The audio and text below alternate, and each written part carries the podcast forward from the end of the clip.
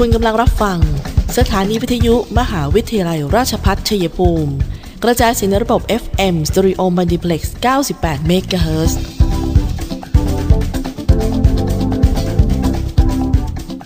ที่นี่ สถานีวิทยุกระจายเสียงเพื่อการศึกษา มหาวิทยาลัยราชพัฒชัยภูมิส่งกระจายเสียงในระบบ FM Stereo Multiplex ความถี่ 98 MHz จากนี้ไป อเชิญท่านติดตามรับฟังรายการ คุยกันบ่ายสองโมงดำเนินรายการโดยธนทรชัยวงศ์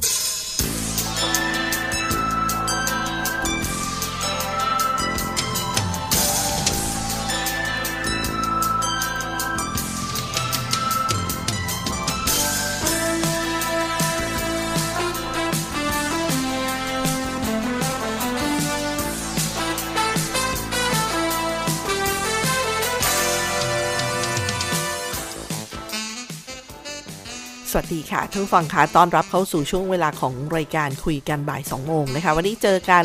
บ่ายวันอังคารที่ 7 มิถุนายน พุทธศักราช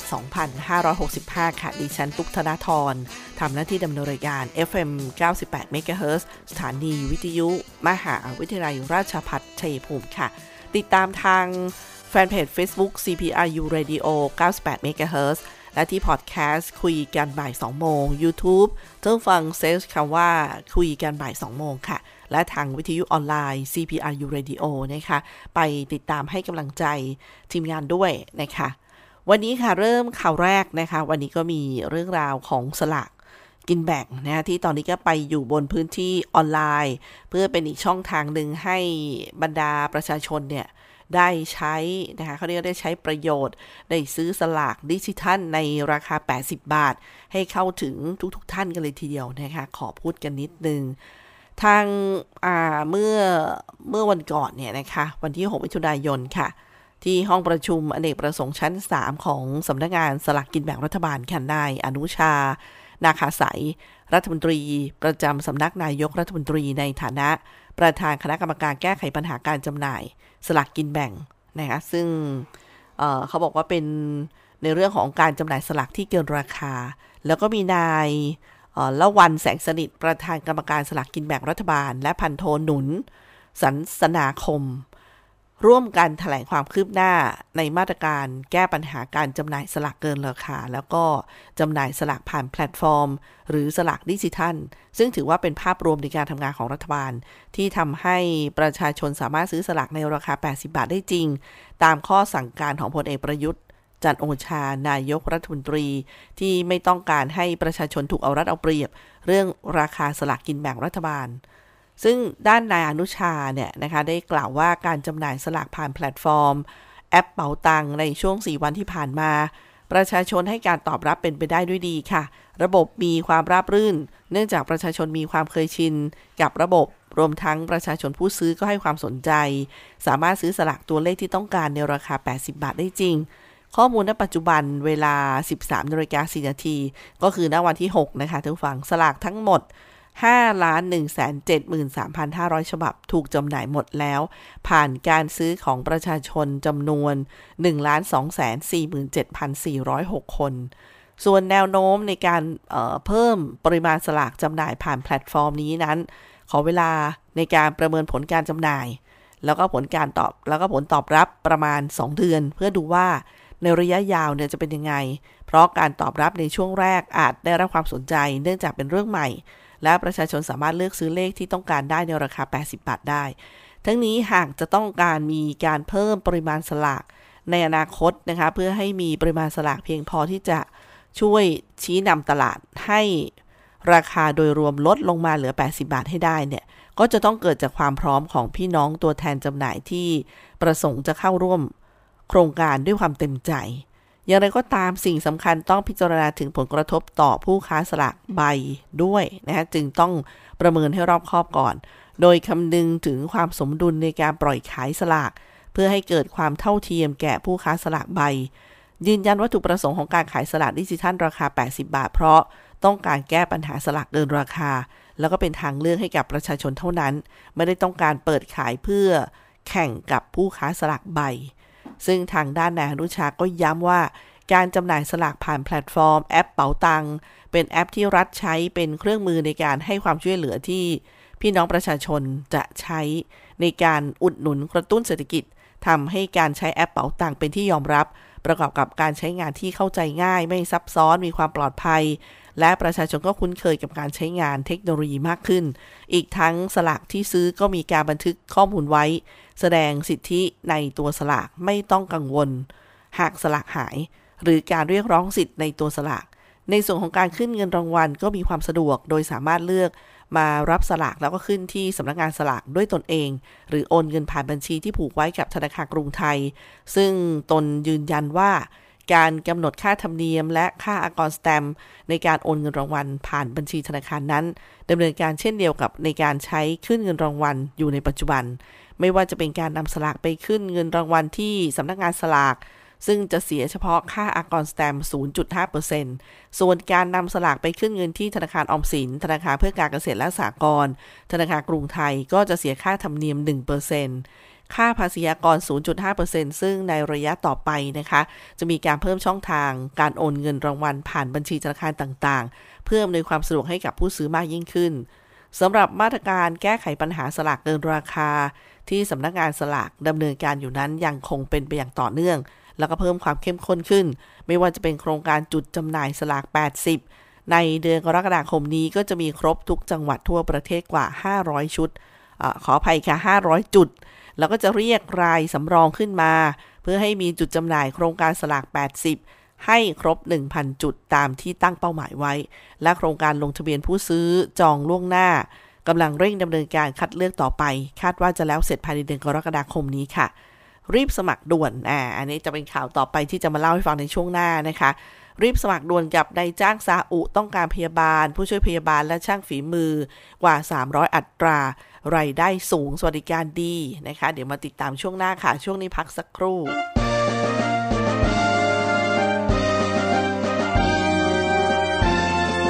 มหาวิทยาลัยราชพัฒชัยภูมิ รับสมัครบุคคลเข้าศึกษาในระดับปริญญาตรี ภาคเรียนที่1ทับ 2565 ระดับปริญญาตรีที่แคส 65 รอบรับตรงอิสระ Direct Admission ทุกหลักสูตร ทุกสาขาวิชา รับผู้จบม .6 หรือเทียบเท่า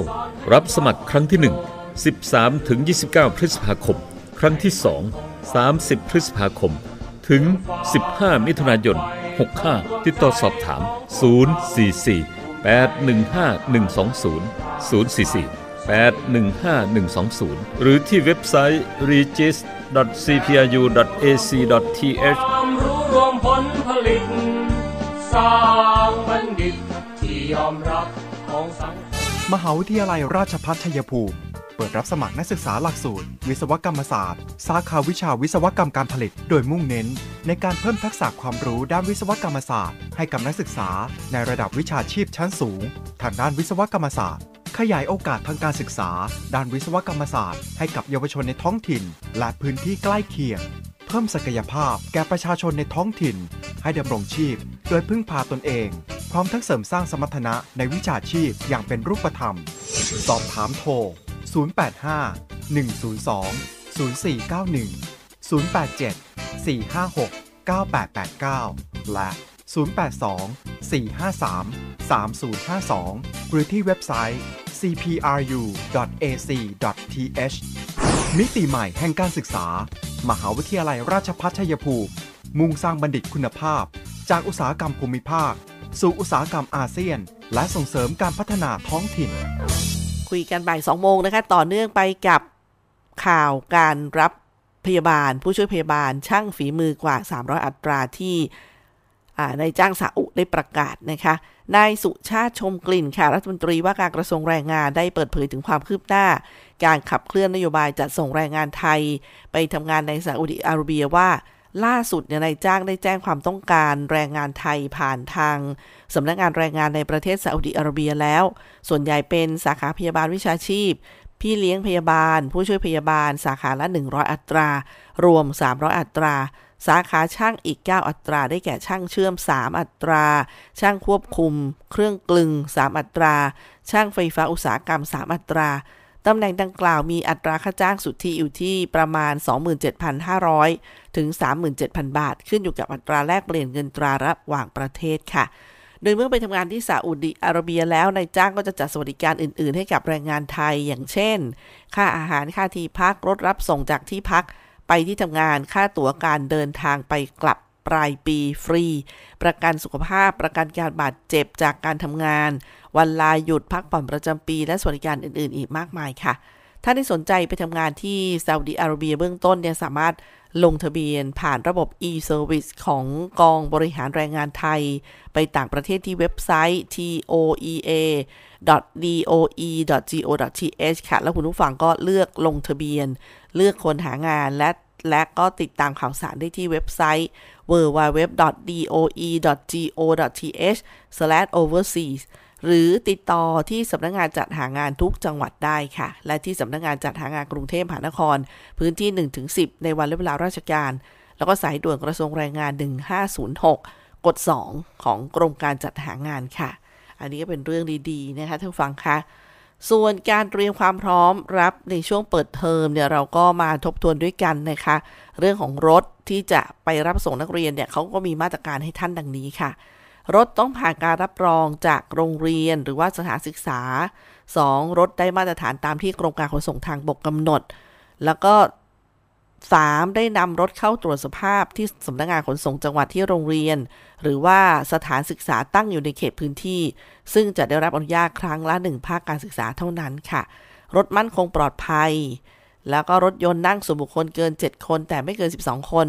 รถ 2 แถวหรือรถตู้ พร้อมติดสัญญาณไฟสีเหลือง และป้ายรถโรงเรียน ที่นั่งผู้โดยสารต้องยึดแน่น แล้วก็ต้องไม่มีพื้นที่สำหรับนักเรียนยืน พร้อมเครื่องมือ กรณีฉุกเฉิน รถสองแถวต้องมีประตูและที่ป้องกันนักเรียนตก รถตู้ต้องจัดวางที่นั่งเป็นแถวตอนกว้างของตัวรถเท่านั้นนะคะสำนักงานขนส่งจังหวัดชัยภูมิค่ะกำชับมานะคะ ถ้าฝ่าฝืน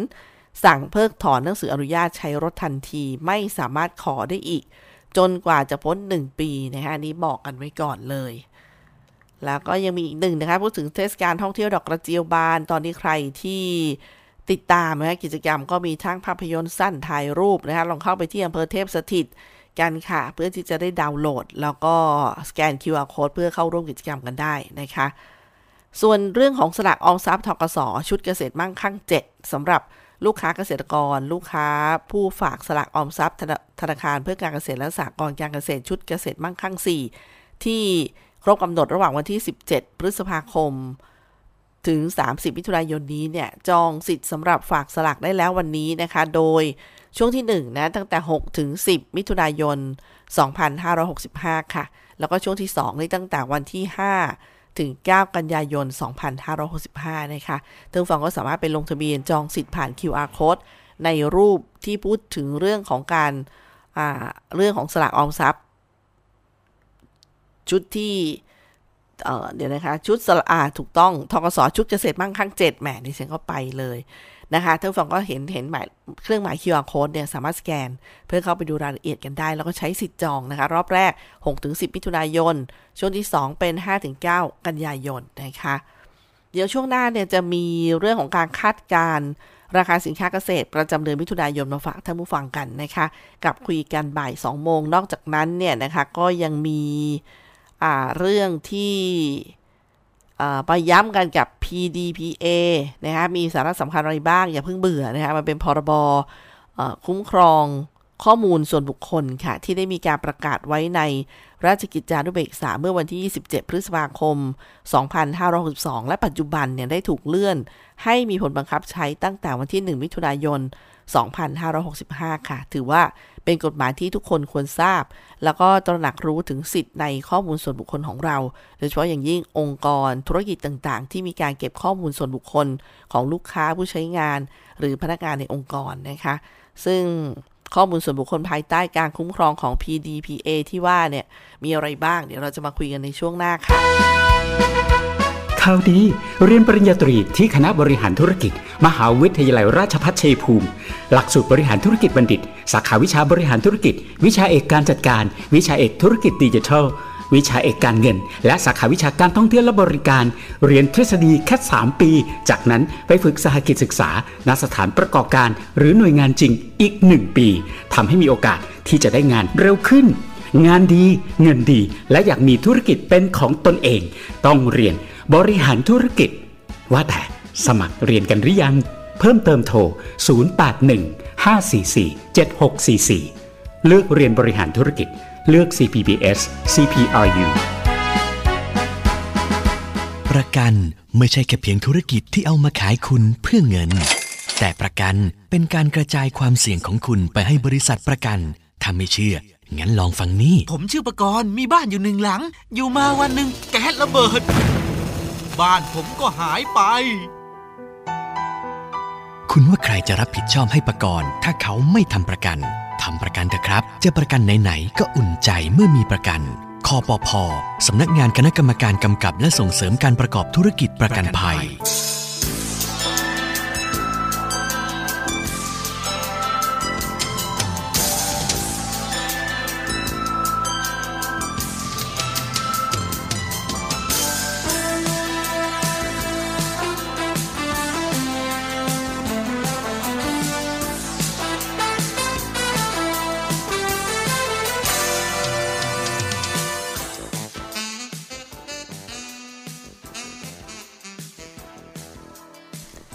เดินทางมาถึงช่วงท้ายรายการค่ะท่านผู้ฟังคะก็ยังมีประเด็นของ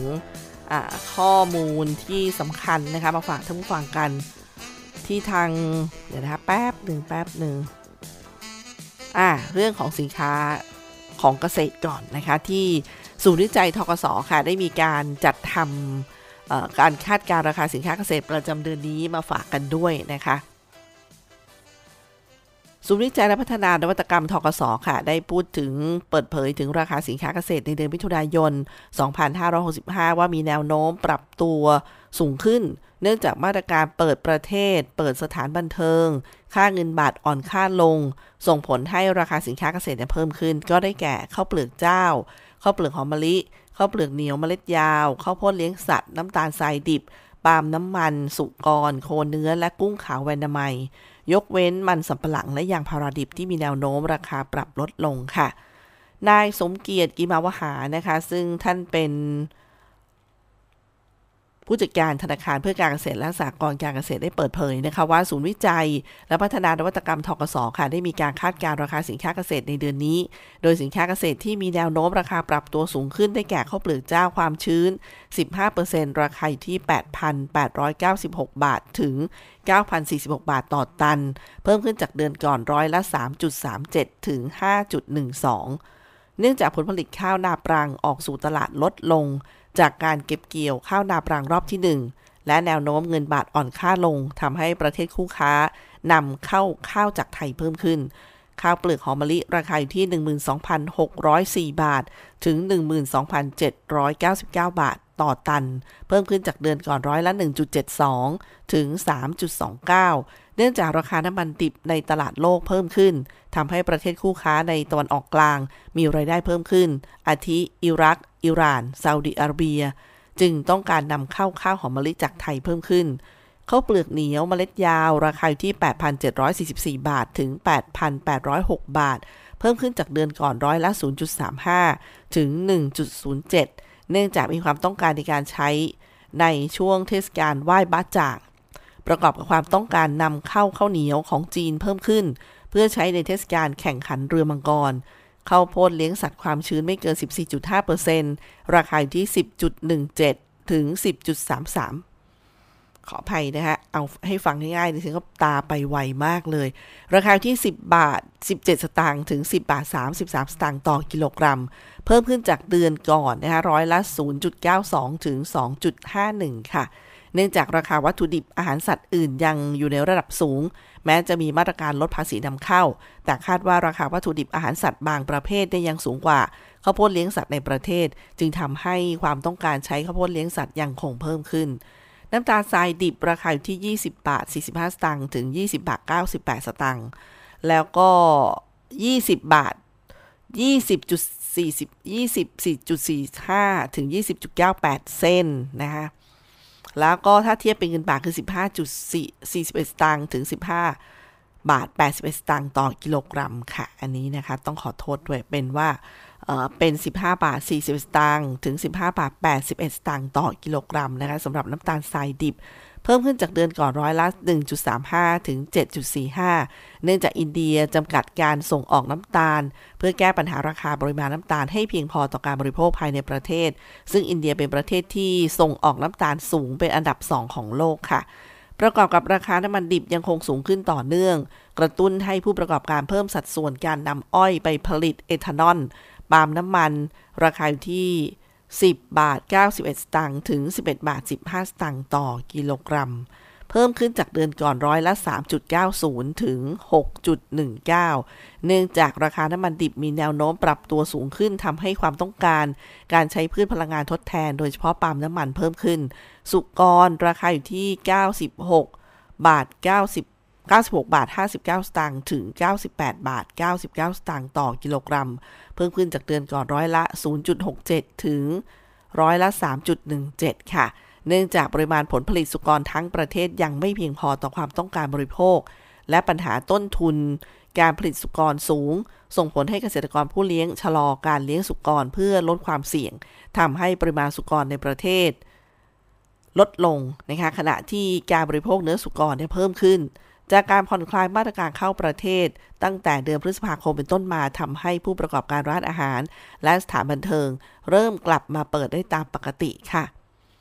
โคเนื้อราคาอยู่ที่ 100 บาท 20 สตางค์ถึง 105 บาท 85 สตางค์ต่อกิโลกรัม เพิ่มขึ้นจากเดือนก่อนร้อยละ 0.10 ถึง 5.74 เนื่องจากการเปิดประเทศอย่างเต็มรูปแบบ ประกอบกับสถานบันเทิง ผับบาร์คาราโอเกะ กลับมาเปิดดำเนินกิจการ ส่งผลให้ความต้องการบริโภคอาหาร รวมถึงเนื้อโค ปรับตัวเพิ่มขึ้น กุ้งขาวแวนามัย 70 ตัวต่อกิโลกรัม ราคาอยู่ที่ 155 บาท จุดอ่า155 บาท 37 สตางค์ถึง 156 บาท 38 สตางค์ต่อกิโลกรัมค่ะ เพิ่มขึ้นจากเดือนก่อนร้อยละ 1.55 ถึง 2.21 เนื่องจากมาตรการเปิดประเทศอย่างเต็มรูปแบบ สนับสนุนให้การท่องเที่ยวในประเทศฟื้นตัว ซึ่งจะส่งผลดีต่อธุรกิจร้านอาหาร แล้วก็ประกอบกับมีการส่งออกกุ้ง ก็มีแนวโน้มเพิ่มขึ้นจากความต้องการของประเทศคู่ค้าสำคัญอย่างเช่นสหรัฐอเมริกาญี่ปุ่นนะคะส่วนสินค้าเกษตรที่มีแนวโน้มปรับตัวลดลงก็อย่างเช่นมันสำปะหลังนี่จะอยู่ที่ 2 บาท 40 สตางค์ถึง 2 บาท 40 48 สตางค์ต่อกิโลกรัมค่ะ ต้องบอกว่าราคาเนี่ยลดลงจากเดือนก่อนนะคะ0จุดร้อยละ 0.10 ถึง 2.85 เนื่องจากปริมาณยางพาราเข้าสู่ตลาดเพิ่มขึ้นค่ะ โดยแหล่งผลิตยางพาราที่สำคัญของประเทศ ในภาคใต้และภาคตะวันออกเฉียงเหนือ เริ่มเปิดกรีดยางประกอบกับราคายางพาราตลาดล่วงหน้าโตเกียว มีแนวโน้มลดลงจากความกังวลเรื่อง มาตรการคว่ำบาตรของสหภาพยุโรป ส่งผลต่อความเชื่อมั่นของนักลงทุน จึงมีการลงทุนในสินทรัพย์ปลอดภัยเพิ่มขึ้น อาทิ สกุลเงินดอลลาร์สหรัฐ แทนการลงทุนในสัญญาซื้อขายอย่างพาราล่วงหน้าค่ะ นี่ก็เป็นการคาดการราคาสินค้าเกษตรในปีนี้นะคะ ดูเวลาแล้วแหมเรื่องของ PDPA อะอ่หน่อยนะคะสั้นๆ ที่เขาบอกว่าเป็นกฎหมายที่ทุกคนควรทราบ แล้วก็ตระหนักรู้ถึงสิทธิข้อมูลส่วนบุคคลของเราด้วยค่ะ มาสรุปกันว่าข้อมูลส่วนบุคคลภายใต้การคุ้มครองของ PDPA มีอะไรบ้างนะคะ ส่วนบุคคลส่วนบุคคลทั่วไป คืออย่างเช่น ชื่อนามสกุลเบอร์โทรศัพท์ อีเมลส่วนตัว ที่อยู่ปัจจุบันเลขที่บัตรประชาชนหนังสือเดินทาง เลขใบอนุญาตขับขี่ ข้อมูลทางการศึกษา ข้อมูลทางการเงิน ข้อมูลทางการแพทย์ ทะเบียนรถยนต์โฉนดที่ดิน ทะเบียนบ้านวันเดือนปีเกิดสัญชาติน้ำหนักส่วนสูง ข้อมูลบนอื่น ๆ ที่อยู่บนเครือข่ายอินเทอร์เน็ตที่สามารถระบุตัวตนได้ อย่างเช่น username password cookie IP address GPS location นะคะ นอกจากนี้ก็ยังต้องระวังการใช้ข้อมูลที่มีความอ่อนไหว ที่เขาเรียกว่า sensitive personal data มากเป็นพิเศษค่ะ เพราะว่าเป็นข้อมูลที่อาจส่งผลกระทบต่อเจ้าของข้อมูลได้